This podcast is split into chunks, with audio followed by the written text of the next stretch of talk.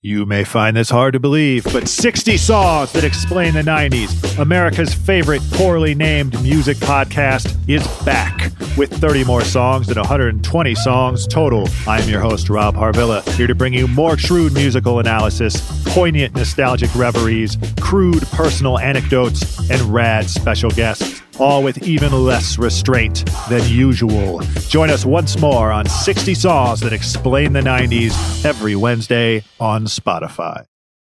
This episode is brought to you by Mint Mobile. If you've had it with your overpriced wireless plan with its insanely high monthly bill and unexpected overages, then listen to this. For a limited time, wireless plans from Mint Mobile are $15 a month when you purchase a three month plan.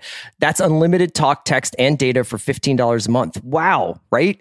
To get this new customer offer, just go to mintmobile.com slash watch. That's mintmobile.com slash watch. $45 upfront payment required, equivalent to $15 a month. New customers on first three month plan only. Speed slower above 40 gigabytes on unlimited plan. Additional taxes, fees, and restrictions apply. See Mint Mobile for more details. This episode is brought to you by Cars.com. When you add your car to your garage on Cars.com, you'll unlock access to real time insights into how much your car is worth. Plus, view its historical and projected value to decide when to sell. So when the time is right, you can secure an instant offer from a local dealership or sell it yourself on cars.com. Start tracking your car's value with your garage on cars.com. I need support staff to clear the room. Stand up and walk now. Hello and welcome to The Watch. My name is Chris Ryan. I am an editor at TheRinger.com and joining me in the studio, first of all, thank God we speak fluent Spanish. it's Andy Greenwald! It's true. It's a good thing. I mean, look, You know what that's from, right? I had no idea what you're talking about. In Kicking and Screaming, Oh yeah, when Eric Oh, Stoltz Yeah, I is know. they're gonna have the book club meeting with all the pretty horses, and Eric. Stoltz sits down, and the first thing he says is, "Thank God we speak fluent Spanish." And then he says, Otis, you did read the book, right? and he says, No, you threw me because okay, guys, let's let's let's pull back the curtain a little Yeah. bit. There was a moment of of calm sometimes before we hit record when Chris is gathering his thoughts. He's preparing his quan.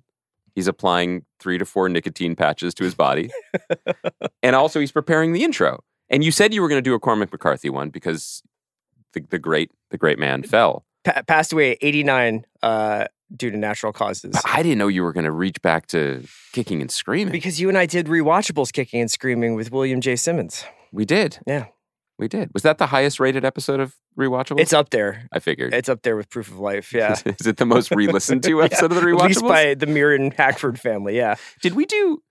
We did one together, just us. We did Trainspotting. we did Tenenbaums, Trainspotting, and Kicking and Screaming together. I think Bill's on Kicking and Screaming. Oh, and I then think we we, did the- Tenenbaums and we did. yeah. and, and The Fugitive. Oh yeah, we did the Fugitive. Yep. I feel like we need we should, the the Fugitive should be redone. I don't think it was done with all the categories. without me. Yeah, you know, I mean, your your day rate's really expensive, you know. Andy, what's going on, man? Uh, it's Thursday today on the pod. We're going to talk a little bit about Cormac McCarthy, who did pass away this week. Uh, we're also going to talk about our buddy Shea Serrano's show Primo, which is on Freevee, the Amazon Fast channel, which keeps putting out banger comedies, of which Primo is one. And also, you know what I don't mind? Commercials. It's what do you do during them? Just stare into the middle distance like a Cormac McCarthy protagonist. I uh, usually sit there on Freevee with a pen and a pad, writing down all Mm-hmm. of the side effects of the pharmaceuticals that they are advertising to me. That's good. because I, I that's what I want is just the side effects. So maybe there's other ways to get That would be a good Black Mirror episode, is if it was just a pill called side effects Yeah. and it didn't actually do anything but make you nauseous. I think there are lots of things in the world that can do that. You don't Yeah. need a doctor's prescription. I would love to say that we watched all of Black Mirror this morning and are ready to give a, a disquisition on the mostly hour plus episodes of the show, Uh-huh. but I have not seen it yet. It did not um was not made available pr- in, in advance. Whoa, shots fired by and Chris. no, it's not a big deal. shots. It gives me something to do this weekend. just trying to be dramatic. and uh, so I, I can't wait to watch it. But um, haven't watched it yet. We're going to talk about Primo. We're going to talk about Spy Master show on Max, and then we're also going to answer some of your listener questions. I can see Kaya be like, "This is going to be a long one." Uh, what is the see where we sit in the studio? You can see Kaya's face. I just assume she's smiling and chuckling all the time. yes. Um, when you got the information, visual cues from her that this was going to be a long one? Did she crack her knuckles? Did she sigh? She, Did she I take think out her, her, eyebrows almost like infinitesimally raised Oh, okay. as I kept Oh, adding things to our docket. okay. You know. got it. Uh, okay, should we do Cormac McCarthy first? I mean, shouldn't we? I mean, I mean, like, should we fucking knock this guy out? How about that? It's only the greatest living writer. Well, you know, should I redo that because he's not living?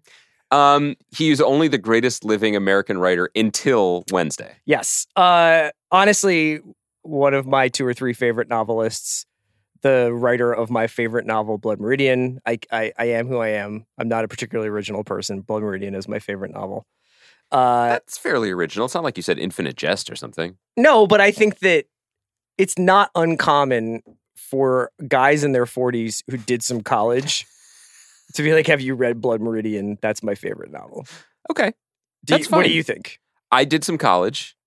You got my age correctly. Yeah. And Blood Meridian may be the only Cormac McCarthy novel that I read. So I would not count on you as a a a partner in this No. remembrance necessarily, but you can go along for the ride with me. I can walk down the, the road. Saddle up. Right? Uh, I would say that just my thoughts on Cormac McCarthy- McCarthy are pretty simple. What an amazing life. Yeah. Uh, what an incredibly unique character and figure, and what a towering literary giant, yada, yada. Everybody knows those things.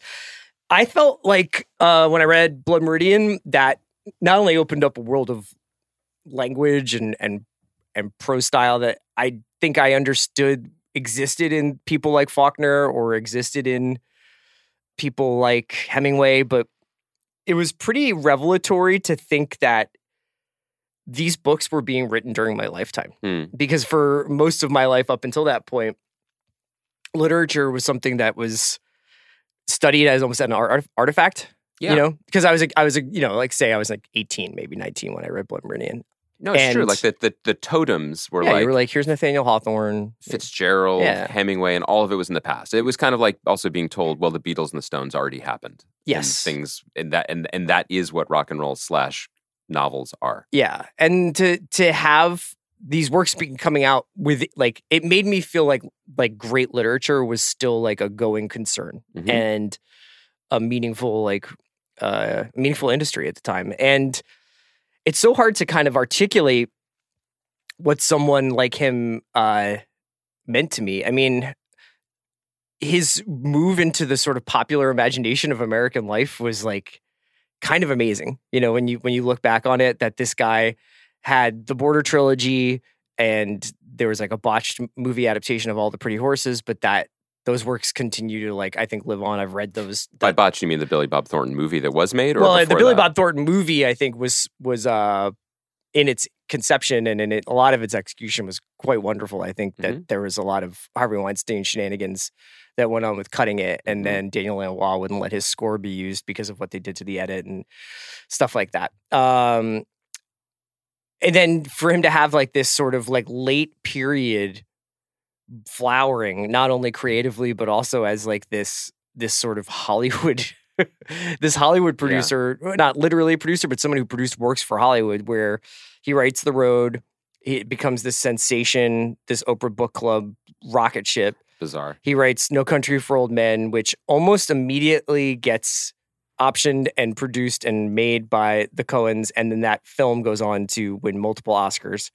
And then has the screenplay, The Counselor, that he writes that Ridley Scott makes, which is kind of, to me at least, a cult classic. And, you know, a couple of people have hit me up being like, oh, what would you recommend I start with? And I think you could go with like, you know, any a, a number of different periods of his career. There's there's the earlier Suttree Child of God days that are in times quite comic, incredibly dark, but you know, Southern Gothics. And then he moves west and he kind of does the Border trilogy. And I don't think you can go wrong with all the Pretty Horses uh, as a as a place to start. But in a lot of ways, it, some of his later works, like The Counselor screenplay, and he published two novels last year, The Passenger and Stella Maris. I think it was last year, maybe it was this year. And The Passenger is absolutely astonishing. Um, and it's largely concerned with this brother and sister in and around Louisiana. I think in the 80s is when it's set, but they're one of you know their one of their parents worked on the Manhattan Project, and a lot of it has to do with this sort of apop- apocalyptic vision of mathematics and science. Um, and it's a very very mystical book, and I, I adored it. So he'll be missed, but what a life, 89, and what a what a legacy and what a gift to like world literature. It's also funny because when you think about the the length and breadth of someone's life, it's it's it's different than the one or two books you hold in your head, right? So my understanding of him was from really just reading Blood Meridian and being like, that was a passageway to a chilling corner of the American psyche, and I don't know if I can go back into it. But he lived a very long and varied life, right? And like I remember being sort of surprised. Do you know the, the New Yorker writer and Texan Lawrence Wright, Mhm. um, who's written plays and Looming TV shows, Tower. The Looming Tower, and Yeah. journalism during the pandemic, or even just before. I was I don't I'm not a big audiobook guy, but I was listening to his book about Texas, and a lot of it is about why he left the career that he Mhm. thought he was going to have in New York City to move to Austin and to like really center himself in a place. And he's talking about like literary parties in Texas in the 70s, and Cormac McCarthy's just sitting there with a beer. Just live like these people were really people, right? Yeah. And had very different experiences. And he was a different- pretty eccentric guy. I mean, like he lived at uh, McCarthy w- worked out of this place called the Santa Fe Institute, right. uh, which is I'm still not entirely clear on how it works, but it seems like a like summer camp for geniuses. Yeah, it's about like adaptive systems. Yeah. And that the idea is the the unconscious is the machine for operating an animal. And a lot of the stuff that came out of the in like wound up going into the passenger, I think came out of his experiences at the Santa Fe Institute. Do you think they'd ever have us there? At the Santa Fe Institute, Yeah. I think I was invited to the Albuquerque Institute, which is an offshoot. Um, it does not require an IQ quite as Is that high. like at an Arby's or something? It's well, no. I mean, look, the, the food is good. Yeah. but um, the adaptive thinking is not as good. I want to get to Primo. Yeah. Can I ask you a quick question about the Flash? R.I.P. to Cormac McCarthy. Just one of the formative figures of my life. I agree. By the way, I should. I'm, I'm making a joke about him drinking beers in the '70s. He quit drinking in the '70s. Maybe after that Lawrence Wright party. Yeah. So I don't want to like besmirch the guy's name. His liter- literally his last beer. That was probably it. Um, the Flash comes out this weekend, Yeah. and doesn't it feel like the Flash has been out for a month?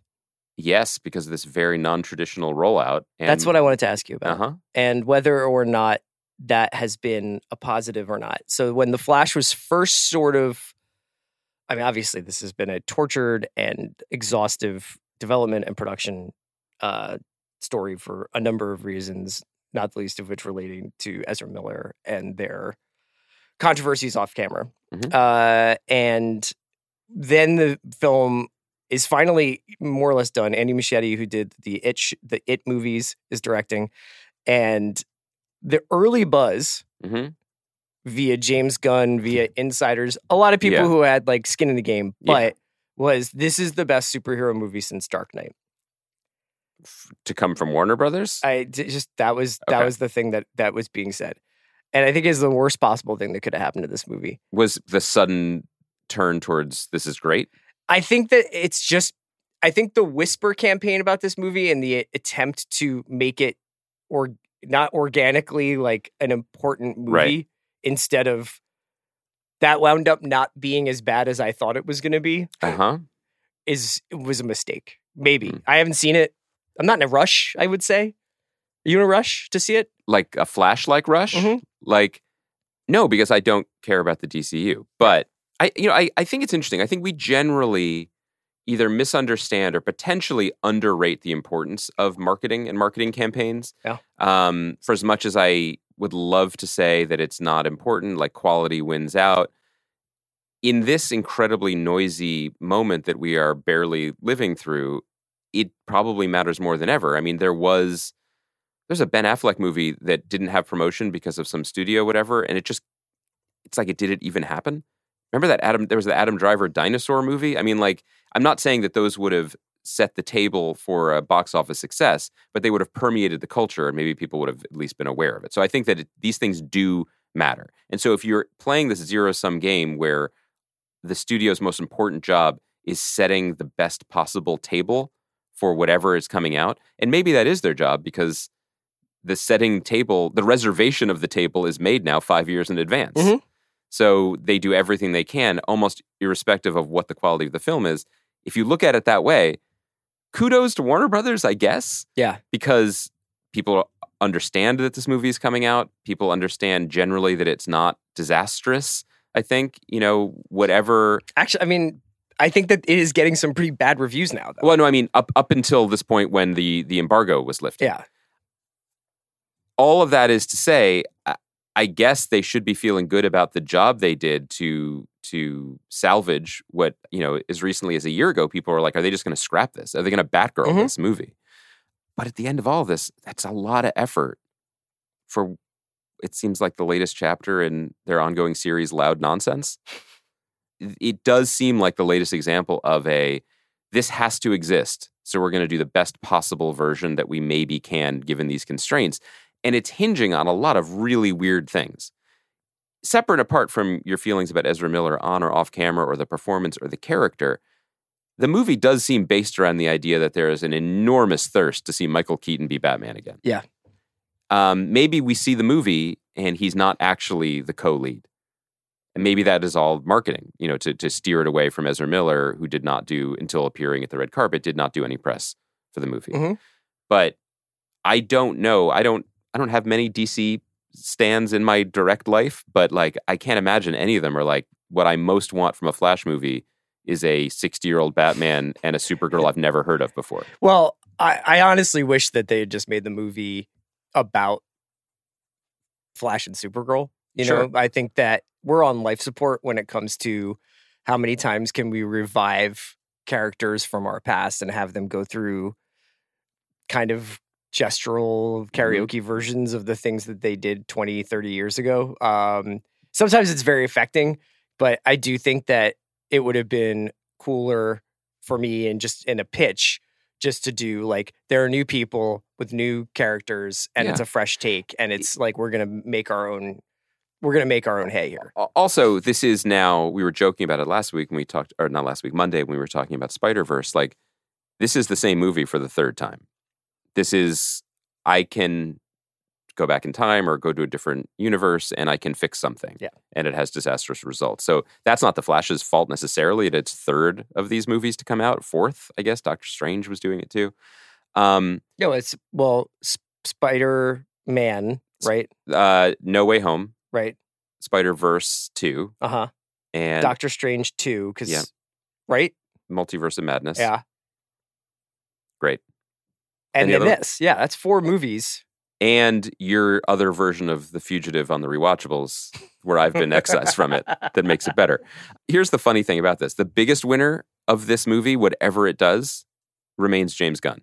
Mhm. Because he was like, this is great. This is an incredible movie. And he's, he's out there, he's pressed in the flesh. But no matter what, he looks better if it tanks, honestly. Not that if it tanks, but like every single thing that he has done in the last three or four months alone uh-huh in terms of setting up what he's going to be doing now that he's in charge seems like the antithesis of what the Flash is. Yeah. Which is to say, he's doing a Superman movie where the character of Clark Kent slash Superman is the star of the movie. he's like Quin And- snyder coming in after the all-star break for the hawks right. and it's like Trae Young and John Collins and Clint Capela. You have like these couple of months to impress me. Yeah. And if Trae Young goes on a heater and gets them out It's of the like I first always round, believed in Trae Young. yeah. But Trae Young's the best superhero since Batman. he's not on the hook Yeah. for Trae Young's future sequels Exactly. necessarily. Um, the all of this goes back to the original sin of the DC thing creation, which was the Flash was a means to an end. It was never like, hey, let's have a reason to do this character from from the jump. So, you know, it, it's it's funny that I, I remain impressed by Big Jim Gunn because he read the room, he saw the tea leaves, and I mean, I, I think Marvel is an absolute free fall, frankly. And why, why not make a nice Superman movie? If we're going to be making these things, that does seem like a good remedy. So, so what is your? Is there anything about the Flash that interests you? Because I just, I, I, I think I should see it for cultural commentary purposes, but I have to say, there's nothing in it. well, I that mean, strikes me as honestly, I- you know, I, I would see it just to see it. I would see it just to see what Muschietti did because I did like the first It movie a lot, and I Yeah. think he's a talented director, and I think Sasha Calle seems like a really interesting Yeah. performer. I could not really give less of a shit about old Batman's coming back though, and Batman. Batman. Mhm. Yeah. And I, you know, nothing, no like surprise cameo that I've even heard about versus like even one I could imagine is that enticing to me. And just the fact that the movie itself is being sold on that means like I think the movie itself is in the trailer. I think like what he does, like it's like this guy is real upset about you know his his parents and is going to go back in time to fix it. Did you see his dad as Ron Livingston? Uh, oh yeah, I did. Love Ron Yeah, Livingston. Band Brothers. Um, a, a classic TV show that I spent a lot of time with in the appropriate era. Um, before we move off of the Flash, where in the pantheon of, hey man, I my kids go to private school, do Michael Shannon's quotes about being involved in this movie rank? I do feel like Him being like Zod was not much of a character I- study. this is like a new clubhouse Yeah, leader, I yeah. think, where he should. No, it's not just that. He was just like, I don't know. That's not really acting, as far as I'm concerned. And yet he's there. I don't Sure. know. What, what what do you think is the correct? I mean, everybody knows this about you. When it comes to sports fandom, you're a big unwritten rules guy. You know what I mean? Like you don't you don't showboat when you're up. You know, in the fourth quarter. You know, you don't you don't try to bunt for a base hit when the guy has a no hitter. What's the going. last time you have heard someone Right. who is new to this world, who is already established? So not somebody who's like, I've gotten my big break, so now I, by being in a DC or a Marvel movie, but someone who is like, I'm a veteran established actor who has then turned around and been like, what an amazing sandbox to play in. That was such a great experience. Because it's been a minute. Elizabeth Olsen is literally trying to talk her way out of being in Yeah. this. Harrison Ford is like, being in Captain America Brave New World is high key fucking tough. They are working the shit out of me. I'm an old man. And he's just been Indiana Jones again. Yeah, Michael Shannon is like, uh, that's not acting. here's my favorite thing is he says these multiverse movies are somebody playing with action figures. It's like here's this person, here's that person, and they're fighting. That's correct. it's not quite the in-depth character study situation that I felt Man of Steel was. That's the best though. But you know what? I went back and I because I saw that quote, so I went went back and watched the Man of Steel trailer. yeah. I was pretty hyped for Man of Steel. The trailer was good. Yeah, No, they're all in hell. All of these people are in hell now, being trapped in these movies. They are not whatever good vibes and LOL text chains were coming out of Atlanta. When like I think it's very, Avengers very, movies. very cool Yeah. when Julia Louis Dreyfus is like, I can do how many days in Atlanta and then make a Nicole Holofcener movie. That sounds great. yeah. Like, but when it's like Harrison Ford is like, I have been on set for 89 straight days Has he? and no one ever knows what scene comes after another. That's tough, man. That guy's an American institution. Yeah, it's a it's a weird one. It, it does make you think of um. You saw this right? That like the advice that DiCaprio gave to Timothy Yeah, Chalamet no, no, no hard drugs, no superhero movies. seems pretty good. Seems like good advice. That's also how we should pivot the podcast To to doing. oh, You you, know? want us to be all superhero movies and hard drugs? No, the opposite. Oh, you need to stop reading side effects yeah, and chasing weird anti highs, and we don't we don't have to see the flash. This episode is brought to you by Mint Mobile. If you've had it with your overpriced wireless plan with its insanely high monthly bill and unexpected overages, then listen to this. For a limited time, wireless plans from Mint Mobile are $15 a month when you purchase a three month plan. That's unlimited talk, text, and data for $15 a month. Wow, right? To get this new customer offer, just go to mintmobile.com slash watch. That's mintmobile.com slash watch. $45 upfront payment required, equivalent to $15 a month. New customers on first three month plan only. Speed slower, above 40 gigabytes on unlimited plan. Additional taxes, fees, and restrictions apply. See Mint Mobile for more details. This episode is brought to you by State Farm. You might say all kinds of stuff when things go wrong, but these are the words you really need to remember. Like a good neighbor, State Farm is there. They've got options to fit your unique insurance needs, meaning you can talk to your agent to choose the coverage you need, have coverage options to protect the things you value most. File a claim right on the State Farm mobile app and even reach a real person when you need to talk to someone. Like a good neighbor, State Farm is there. This episode is brought to you by Etsy. Looking to instantly upgrade your Mother's Day gift from typical to meaningful? Shop Etsy. Now until May 12th, get up to 30% off personalized jewelry, style, decor, and so many other items mom will love. And if you want her to know you put a ton of thought into her present, use gift mode. Gift mode on Etsy takes the stress out of gifting so you can easily find well crafted, original, and affordable pieces from small shops.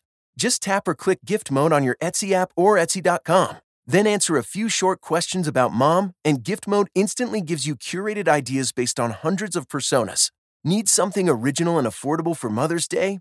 Etsy has it. Shop until May 12th for up to 30% off gifts for mom. Terms apply.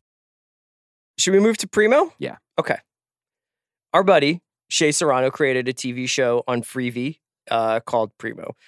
It is uh, executive produced by Mike Schur, and it stars Ignacio Diaz Silverio as as Rafa, who's this kid who's being raised and molded by his mother and his five uncles. And Andy, Mhm. listeners, Mhm. I'm happy to report that this show is delightful, man. It's really good, but more than anything, it is Shea. Mhm. And you can really, especially in the first episode, I've watched the first three, you can really feel Shea coming through in the like the characters and in what like the dialogue and in the scenarios and stuff. Like I edited Shea for a while at Grantland and it and, and at various points over time in the ringer. I've known Shea for a really long time, obviously. This is how his, he emails. Like this is how Shea talks, and this is how Shea texts and stuff. So it's just kind of like sometimes I have to pinch myself where I'm like, that's not Shea, that's an actor. Mhm. You know, our buddy Jason Concepcion also wrote on this show. Uh, we're a little late getting to it, but I'm gonna be relishing the rest of the season. this is a wonderful show, and I'm so happy for Shea. I'm so happy for Jason. I'm I'm happy for Mike Schur, who has made many successful shows and is doing very well, even though he's on strike. And, and but he deserves the happiness. I two things. I, I do want to talk about like this show and the void that it fills and shows like it in the overall TV landscape, but but specifically about this show. Chris, I know that you did the same thing, but I, I really enjoyed listening to um, now former Sixers coach Doc Rivers on the Bill Simmons podcast on Sunday. They were great together, and Bill asked Doc like, "Who should Joel Embiid play with? Who would be the perfect person for him to play with?" And I thought of that when I was watching Primo. I watched, I guess, three or four of the episodes that are up out of I think eight, and I feel like Mike and Shea are perfect teammates because it's so purely Shea, and it's you know drawn from his own experiences in his own life. A lot of a lot of Tony Parker stuff. Yeah. strewn throughout the San Antonio bedroom. Um, but Mike's particular gift, which isn't, which he's not precious about, like he can do it on his own stuff, and clearly he can do it with others, is that he just understands what makes satisfying half-hour comedic television, and it is so deeply character-based. The jokes are really good, and it's a credit to the writing staff that they put together. Um, the degree of difficulty I, I noted from a I don't know 28 minute pilot Mhm. that has to introduce a world, a main character, make the main character um, likable, empathetic, et cetera, et cetera, but also his friends, his single mom, There's like not, there's like 12 characters. and his five Yeah. distinctly differentiated uncles, each of whom has a completely different comedic voice and point of view. yeah. I don't know how you do that in 28 pages of script. And more importantly, I I could imagine as a first time uh, TV writer and showrunner getting lost in the sauce of that. Mhm. And so whatever alchemy that they worked up together was just so clear from the beginning. Um, it's absolutely a pleasure.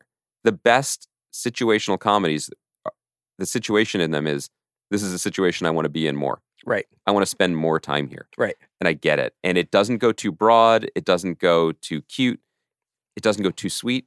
It just kind of nails it. And by the second episode, they're already playing each individual instrument like an orchestra. Like you know who you can cut to for the joke that'll cut the sweetness here, et cetera, et cetera.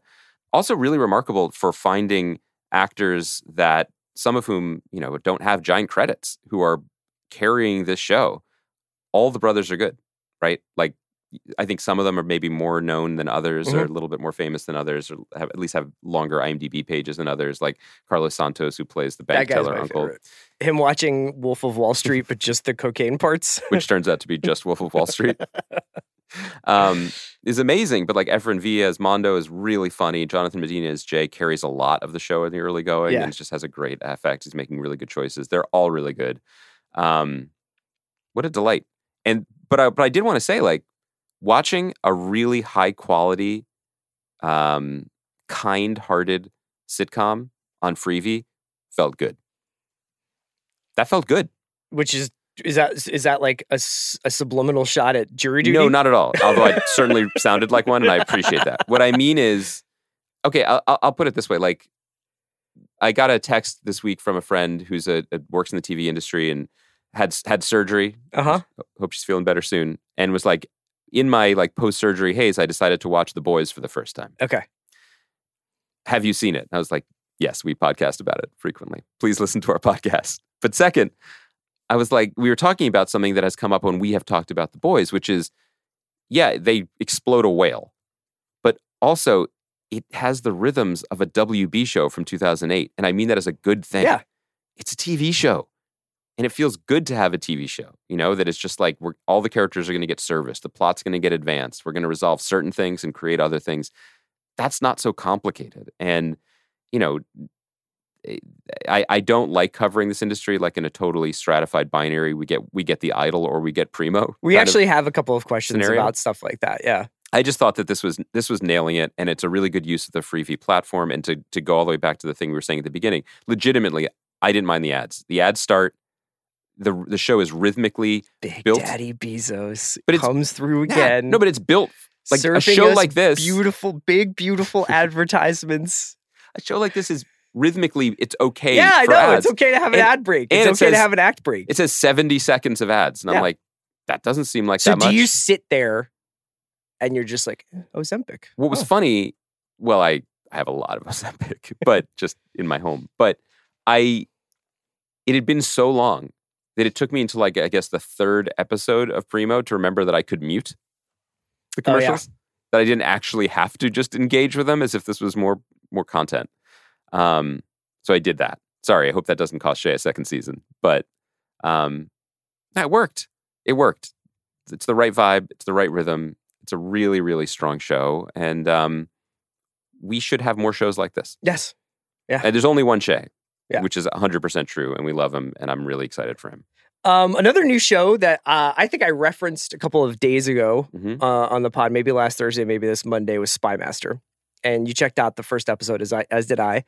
It's a Max show, uh, which is a classic kind of last five to seven years, you know, basically like multinational production Mhm. uh, that brings together usually like performers and sensibilities from Europe and the States. And and this is the kind of show where it really works because it is a espionage thriller set during Ceausescu's reign in Romania in the 80s during the Cold War. What'd you make of it? I I dug it. Yeah. My Romanian is rusty.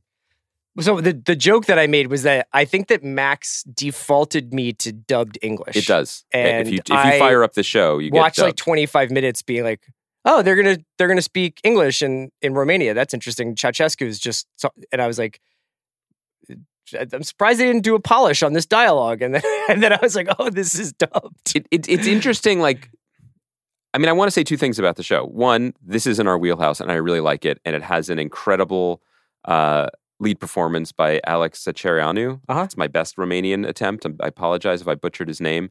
As Victor Godeanu, who is the main character, who is a like a spy master for the Romanian dictator Nicolae Ceausescu. Yeah. Who, at least as we meet him in the beginning of the pilot, is Trying- attempting to defect try to defect yeah But it may be more complicated than that because this is a multi-episode spy series. It seems like he's in the pocket of the Soviets and now attempting to play a double game and escape Ceausescu by going to the West. He's phenomenal. He just has like a, an incredibly charismatic intensity, and you want to follow him. Also, I was reading about the creators of the show. I mean, the great Romanian filmmaker Cristian Mungiu is behind, is an executive producer of it. it's pretty sick The direction is awesome. Yeah. um, and also the sense of place is pretty amazing is really exciting. And you when you read the interviews with the creator, I mean, they say all the right things for us, where they just talk about le Carré and they talk about what the Americans did. And and in terms of being, you know, having the storytelling language that we're familiar with, it reminds me a little bit of a show we were also referencing the other day, with Deutschland 83. Mhm. It's set in the Carter administration, so the period details are cool. And also just a constant reminder that spy stories were a little bit better before we just had tracking devices in our pockets that we carried around willingly. yeah like there basically was a moment that i think Bourne is the last time where it's like it's kind of cool watching Chris Cooper ask for them to enhance on a Uh-huh. CCTV camera, but after that, it just becomes like, hey, does this guy have a phone? Let's go find him. Yeah. Oh, did he ever go anywhere at any time? Okay, we have him on video. Yeah. So, uh, I, There, say, there, I was watching that that movie Reality, the Sydney Sweeney. Oh, yeah. uh, movie, I've which heard it's pretty good. fantastic. But it is pretty amazing. It's essentially just dialogue. The dialogue is all from the interview between Hmm. the FBI agents and Reality Winner, and uh, the FBI agents are like, "We know everything.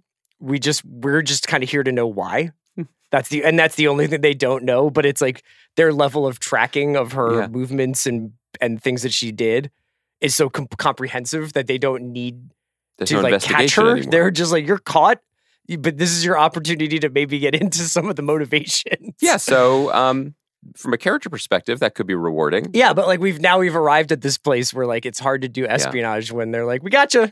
Yeah, so it's nice to go back in time for that purpose alone. I, I think that it's this is a, another example of something that I think shows the promise of this globalized streaming world, but also a little bit of the limitations, which is to say, how great that a show like this, fully formed, can just appear on our streaming service, and we can have a window into a different part of the world and see the filmmaking talent and acting talent, and and just a different perspective on again a type of story that we love. Um, saying something as Le Carre-esque can mean very different things to very different people, depending what what side of the Iron Curtain you grew up on.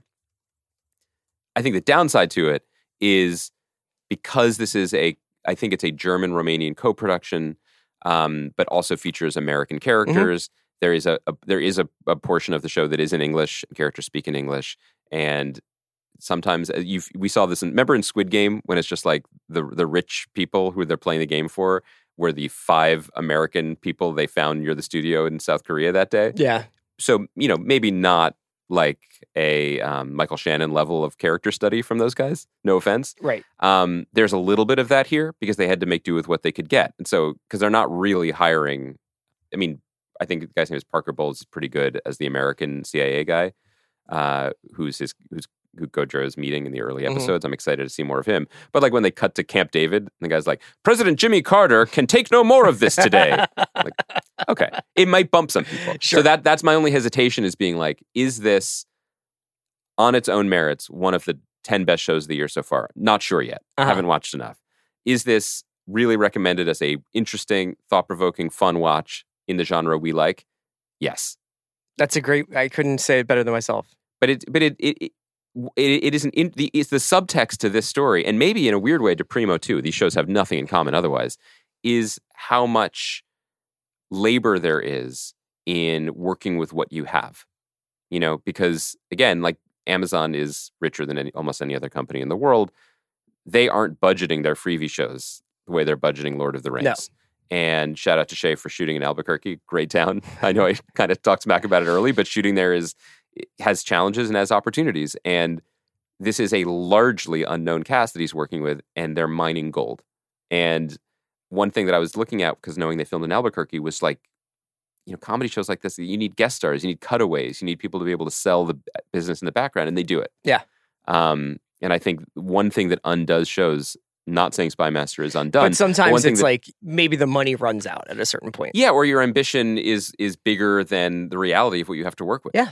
you know that that certainly happened to me in my experience at times, and I feel like that is an it's a it's undercovered or underarticulated. You know, you have to be able to execute to the highest possible level within the sandbox that you've been invited to play in. Would you like to answer some questions from our listeners? I would. How's Kaya doing? Just like her body language, like her. She's like, she's listing a little. She, no, know? she's sitting up straight. Her posture is never in question. That's true. That's true. All right, Kenny Chapman asked. I, I I threw this out to your favorite platform, Meta. Um, Oh, did you do it in the multiverse? Did you put on the goggles and be like, "Hello, fellow travelers"? I just asked if anybody had any questions. I thought it'd be fun to just take a grab bag that today. It's a Thursday. It's Yeah. gloomy out. We haven't watched Black Mirror. Oh, is it gloomy out? I hadn't noticed. Um, do you want to get some feelings about the weather off your chest? Uh, no, because I do think that as an adult of a certain age, I can't actually be the way that I am. But we live in cloud jail. But I don't know, like, when do you keep this from people? Like, I- you're always you you you definitely make your feelings about the weather known. Yeah, I'm having a giant tantrum. Okay, But I feel like I, but you I just shouldn't you're be. like I'm stoic about this. Like, no, I just shouldn't be encouraged. Like Kaya, when was the last time you saw the sun? You live on the west side. It's even worse there. Uh, I think it came out for a couple hours on Tuesday. it comes out at the end of the day. It didn't yesterday oh, it didn't. or the day before. Like it's been 12 days. No, uh, yeah, 12 days since the sun was out in Los Angeles. Now, I'm not saying this being like, wow, we deserve our beautiful blue skies. It's more like, why would we be here if it wasn't nice But out? don't they? They call it June gloom for a reason, right? It's never, but, and then May Gray, and then it's been fucking Seattle since November. I'm, It, will just, just, make you appreciate summer. it's just. Vancouver without the charm. I, I'm not. I want people to be clear. I'm not saying this because I'm an entitled baby who lives here and demands and deserves good weather. Although I am an entitled baby who lives here. Yeah. It's more that like I'm actually saying we didn't move here for the vibrant theater scene. No, I know. That's true. So It's true. other cities have like infrastructure to support hell. Right. It's like you can just go to bars all the time. Yeah, or something. Yeah. Okay, sorry. Yeah, it sucks. Kenny Chapman.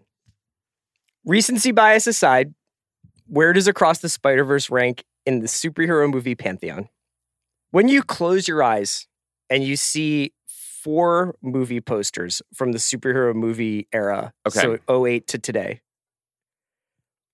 and you're like, somebody says, Andy, I need four superhero movies that you think are the best from this era. What, what are the ones you think of? What's the Rushmore? Wow. Can I help you? This is a classic. Wish I could have prepared for it more, Okay. but um, I can wing it. I think do you and I can do it together because Okay. I think that the, in when it comes to superhero movies, more or less, we have like similar sensibilities. So I'm going to say Dark Knight. maybe. I'm going to say sure. uh, Winter Soldier. Okay. I'm going to say Logan. Huh. All right. Oh, so we do not have some similar So far, none. But go on. And uh, Black Panther. Yeah, I think Black Panther would be on there. I think. Look, I, you you know I have a lot of controversial, unpopular takes. I I like Batman Begins more than The Dark Knight. Okay. That may be wrong, hmm but I would put I would put Batman Begins, Black Panther, Endgame, hmm and Spider Verse. And the, like the middle three episodes of She Hulk. Oh, if I could expand, yeah, I would put. I would put, yeah, I would put the third episode of Moon Knight, the Werewolf by Night special. Yeah, I actually like that. yeah, that was really good. Uh, no, okay, so so mine would be, yeah, I feel like I'm missing. I'm sure I'm I missing. mean, you a haven't said we haven't said any Avengers movies. We didn't I say did. you did. Yeah. What Endgame? You Endgame. said okay. Um, and where does Spider Verse go in that list? well for you? wait? So historically, is Rushmore ranked like best to worst? No, but I mean, Like, you, is Teddy Roosevelt your number one? I, I think the whole idea of the Rushmore is that there's four. You don't have Yeah. to like. Pick I'm just best. asking. Does so Spider Verse is on the pantheon of, Yes. of those movies? Yeah, I, in terms of like what I think. Well, so what do you mean by pantheon? Like what represents? That's Kenny's question. I'm just what the- rep, no, but in, the, but in your conception of it, are you are you picking the four movies that you feel objectively are the best, or are you picking the four that, to your mind, best represent the era of filmmaking? oh filmmaking? no, I think it's I think they're the best. I don't think it. I, I'm not going to say. uh I mean, like in some ways, Venom is a a Right. really representative movie of the of the era because it was that was the point where it was like you literally can make yeah, a side character from Spider-Man have these confused studio systems and like because it's sort of how somehow related, it's going to make a billion dollars. Yeah, that's true. And I think that if I, I mean, I, I think I'm having it both ways because there's no question if you're doing it like pantheon, like what matters, what's relevant, what will last, what is talked about and remembered. There's no question that it's Dark Knight. Batman Begins is sort of a trolley kind of. I mean, I'm sorry. I, in in the pause between talking about it, I was thinking about Katie Holmes' performance. No disrespect, Mhm. but for me, I, I put Batman Begins because I really loved it, but also because that felt like a oh, we're going to do it this way uh, which then continued in Dark Knight. And I think there were things in that movie that were absolutely incredible, and things that I just kind of can't, like the whole, you know, the the surveillance boat thing and the the Two Face part. You didn't like Two Face? No. Oh, okay. But Heath Ledger, I, I, I like that. That's not a controversial take. he was amazing. Um, but that belongs on the list. I mean, that was critically lauded and Oscar nominated, et cetera. Are we forgetting? The answer is probably yes. Are there any movies in this genre that aren't Marvel and DC movies that deserve to be on here, or or Sony affiliated Sony ones? I mean, like, uh, Like some people might put The Incredibles on there. I, I would not. But in terms of capturing the spirit of a superhero type movie, like Chronicle. right? Okay, yeah, exactly. Again, I wouldn't necessarily say that it was like in the pantheon, but are you talking about movies like that? Yeah, that are speak the language Okay. of superheroes. Um, no, so anyway, so my list would be one of the Batman movies. I'm hedging, um, Black Panther, Endgame, and uh, Spider Verse. Tyler Bolton Furman asks, What does an eventual streaming consolidation look like from both a business and user perspective? Will there be one app similar to Max that has the libraries of previous apps? How will companies want to structure said consolidation? As far as merging, what media companies are most likely to buy others? The reason we talked about this a little bit when we talked about Apple Vision Pro, and we were kind of joking Mhm. around about that. But the reason I, I I selected this question was whether or not, like, do you think there will be essentially a technological merger where everybody decides this is the best way to do it Mm. to be on Apple TV or to Mhm. be on whatever, or do you think it will be a a content production studio merger where it's like Max buys Peacock or vice something like that? Why not both? Right. I, I, I don't I don't have the answers, and I also don't even pretend to have the the like the the stock market savvy or or at least the business uh, affair savvy of you know our, our colleague on the Ringer podcast, Matt Belloni, talks about this on the Town.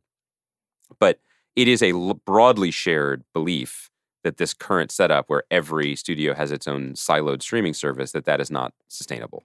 And as we've said many times, these companies are very, very, very different in terms of what they can afford and what they can, how long they can continue to go. I don't mean continue to go without new content because of the writer's strike. I just mean like the arms race. Mhm. Um, Apple is safe, Netflix is safe, Amazon is safe, obviously. Beyond that, it's not a- I entirely a- clear. I, I, there's a lot of the long-standing rumor has been that David Zaslav combined Warner Brothers and Discovery to sell it again. And the most likely places that could go would be Comcast Universal. Mhm. Um, but then there were rumors that Comcast Universal was sniffing around Paramount. So those smaller ones could consolidate. I think the main thing that people ought to be prepared for is that we are going back to a bundle of some sort. And I think that that bundle will exist on Apple or Amazon or both. Mhm. And I think you will choose one or the other as your like player. And the fact of the matter is, is that we're kind of getting there now because you can subscribe to a lot of those services Yes. through Apple Prime, or you can subscribe to them through Apple TV. I think. Yeah, and and and that is one of the main drivers for Amazon's entry into making frankly, original content like, is the to older get I people get- buying it through them. The older I get, the easier it is to do stuff like that. Yeah. rather than be like, I'm going to Shutter's specific website to enter my specific. Pa- I thought you meant you were going to Shutters, the pricey beach hotel in Santa Monica, in order to watch. That's where I stayed uh, on my wedding night. That's so nice. Yeah. Did you watch any streaming television?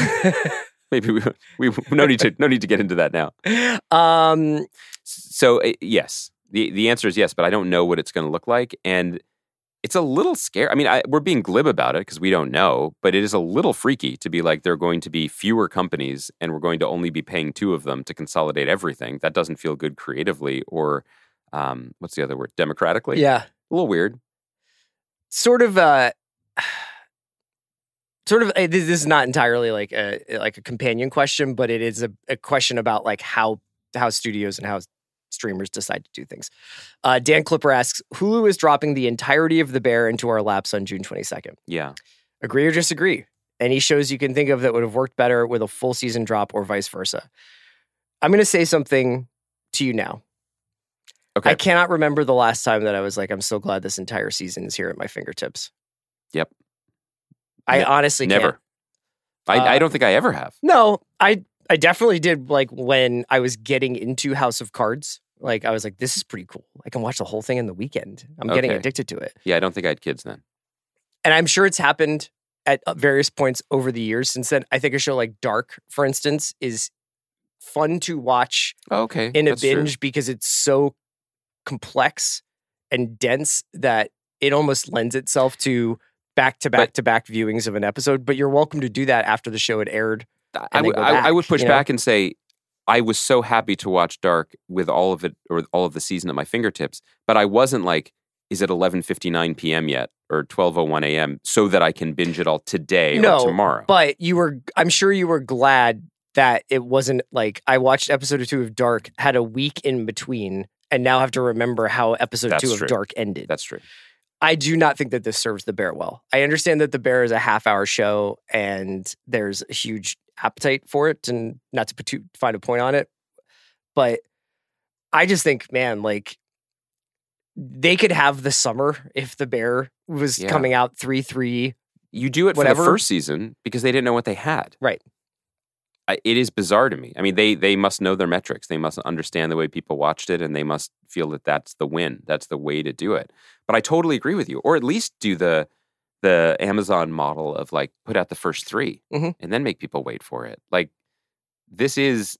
I don't think this is one of our like niche eggheady like this is the show we're most excited about. I think genuinely a lot of people who like television are excited about the Bear season two. I think what we'll probably do is break the bear into sections. hmm This for for our own purposes. I think the Prestige TV pod will probably do every episode. I don't know when it's going to go up. You know, I mean, like, I'm so thrilled to watch it, but I'm not really bothered by like having to finish it all in a weekend and then come back and report on Monday. I think we can do it in like a No, I think we'll do it our way, where we take our time and enjoy it, because I don't want it to go away that quickly. Yeah. I'm also kind of just, I feel like a companion story to this is that FX has also announced that Reservation Dogs, one of its very best shows and one of the best shows on television, is going to air on linear broadcast cable, which it never has. It's only ever been on oh, Hulu. Oh, cool. And so they're getting the reverse window, which I think is something that may start happening more, Which is what? which is it's going to be on TV. Oh, It's never been on traditional linear television. It's only ever been streaming okay. but they're putting it actually on TV now to exp- potentially expand its viewership.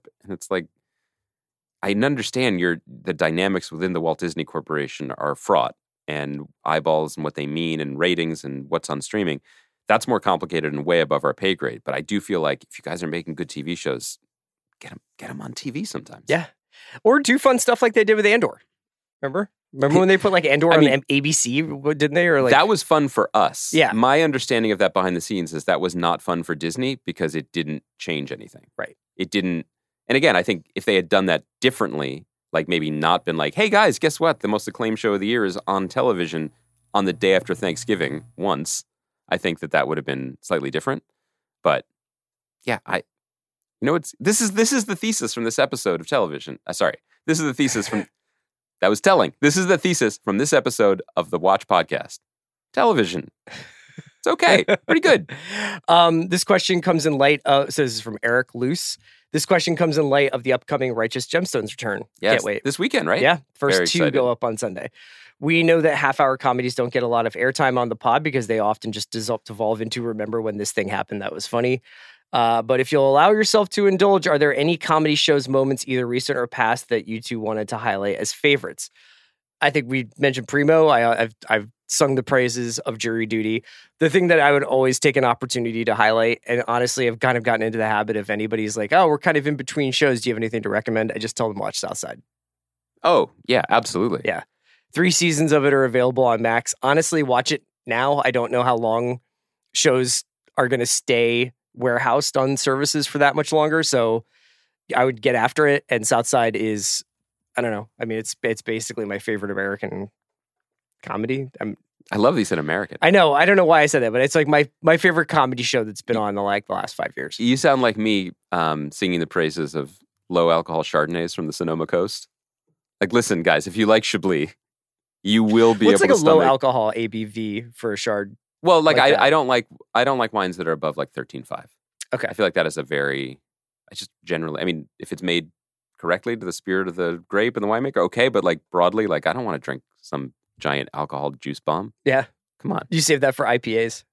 I certainly do not. Sir, sir, I do not. Every time I see Zach Baron, Yeah. if I go to his house, I give him an, an IPA. I yeah, go, but like I, a, you got like a weird one, right? Like you uh, buy like a I just buy it off the can. It's like there's a like a penguin with a skeleton head, and he's smoking a doobie or whatever. like, That's so wild to me. Then he'll like drink it.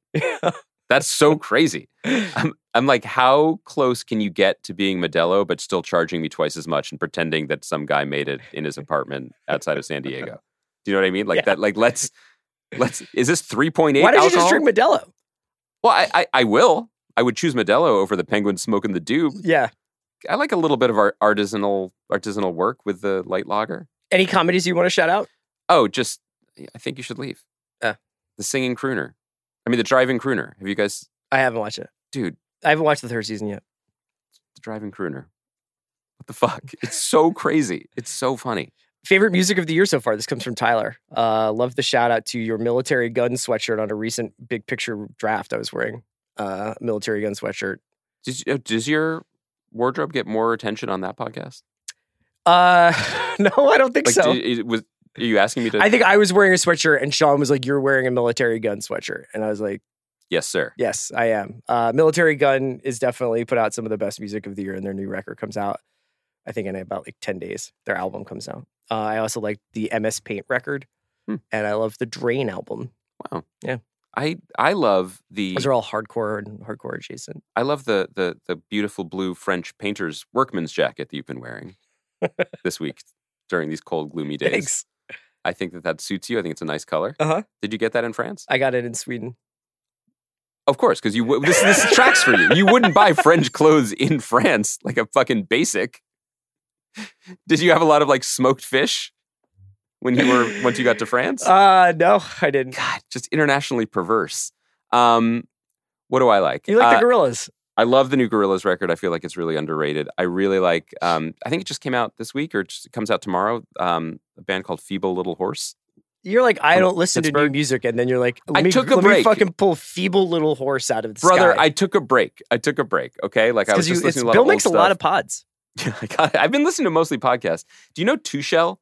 No. UK pranksters, like electronic music pranksters. They have a track called "Mum Is Calling." How are you it. like? I didn't listen to music, and then you're like two shell. Have you heard the new Kendrick Lamar and Baby Keem song? No. You still like rap music though, right? Mhm. Yeah, you'd like this song. That's really good. I mean, I'm you know, I like I like I think you should leave in hundred gecs. You know what I mean? Like I just like to laugh. That's who I am in, in my heart. The uh, last question for today. Oh, but I think we'll make another playlist. We we sort of Oh, yeah, we'll we make a July Fourth. playlist. we'll make a July Fourth playlist. The last question for today comes from Brian Rice. It's Okay. really important. Kaya, you can weigh in on this if you'd like to. Although I, I guess you haven't really been watching this show, so you can't. I mean, you're welcome to. Like, I just saw her face like it got so excited, and you crushed her.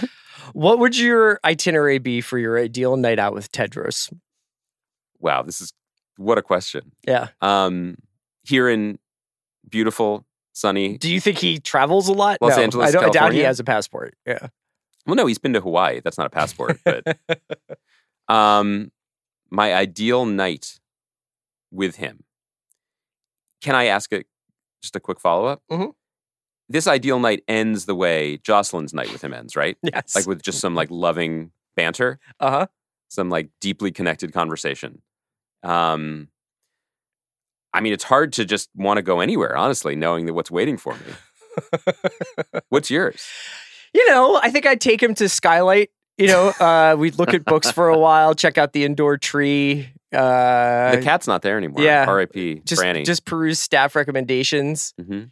Maybe uh, maybe hit the American Cinematheque, Hmm. check out a rep theater, and then you know a lovely dinner at all time. Just just kind of staring at each other. So it would be like our night, the other night. This is what Chris and I had most of this night this week. Yeah. Were you just closing your eyes and picturing Imagining me with Tedros a rat tail the Yeah. entire night? Uh, I'll have to give that some more thought, but that would be. I mean, then there's another version of it Yeah. that's like I go to BJ's on Alvarado and smoke Virginia Slims and like bet on whether a chicken can kill a pit bull. You know? I can't wait till we talk about the idol on Monday because the absolute bullshit heel turn this week that you, by the way, you were the fucking front man for. You were running like this was like what was her name? It was Hope Hicks. you were the Hope Hicks of this show. You come on here on Mondays and you're like, I bet you didn't realize it's actually a comedy. He And said like, it in the New York Times. I was just aggregating what he said to Manohla Dargis. Yeah, but now all week, suddenly everyone's like, oh, it's definitely intentionally bad. Ha ha ha. Why would we make this good, you fools? Why would we labor over this episode three across two supposed versions? to be the, the one. It's Oh, supposed to be good. okay. Do you know this is only a six episode show? Thank God. Is this the one with Nick Offerman? Like it's like just like a beautiful standalone episode of Yeah. a couple Murray that Bartlett also, does amazing that work this also lives in the hills near Jocelyn, and then at the end Tedros comes in and finds their fucking bodies and is like sick. Life is weird. and he's like, but joke's on you. I was kidding. Life's not weird. Yeah. Okay. I can see the flop sweat, guys. Thanks to Kai wait. McMullen for producing the watch today. Thanks to Andy Greenwald for participating in it. Here's the thing. You know how when I talk about the other podcast I listen to, Maron, and like there's some jokes about how you can kind of skip the first nine minutes sometimes? Uh-huh. We're good because we defeat the algorithm. You don't know when the bangers are going to come. It comes at the end. Because when we finally are warmed up and ready to start, we're done. We'll talk to you on Monday, where we'll talk about the idol, we'll talk about gemstones, and we may have a special guest. I think we're going to have a special guest.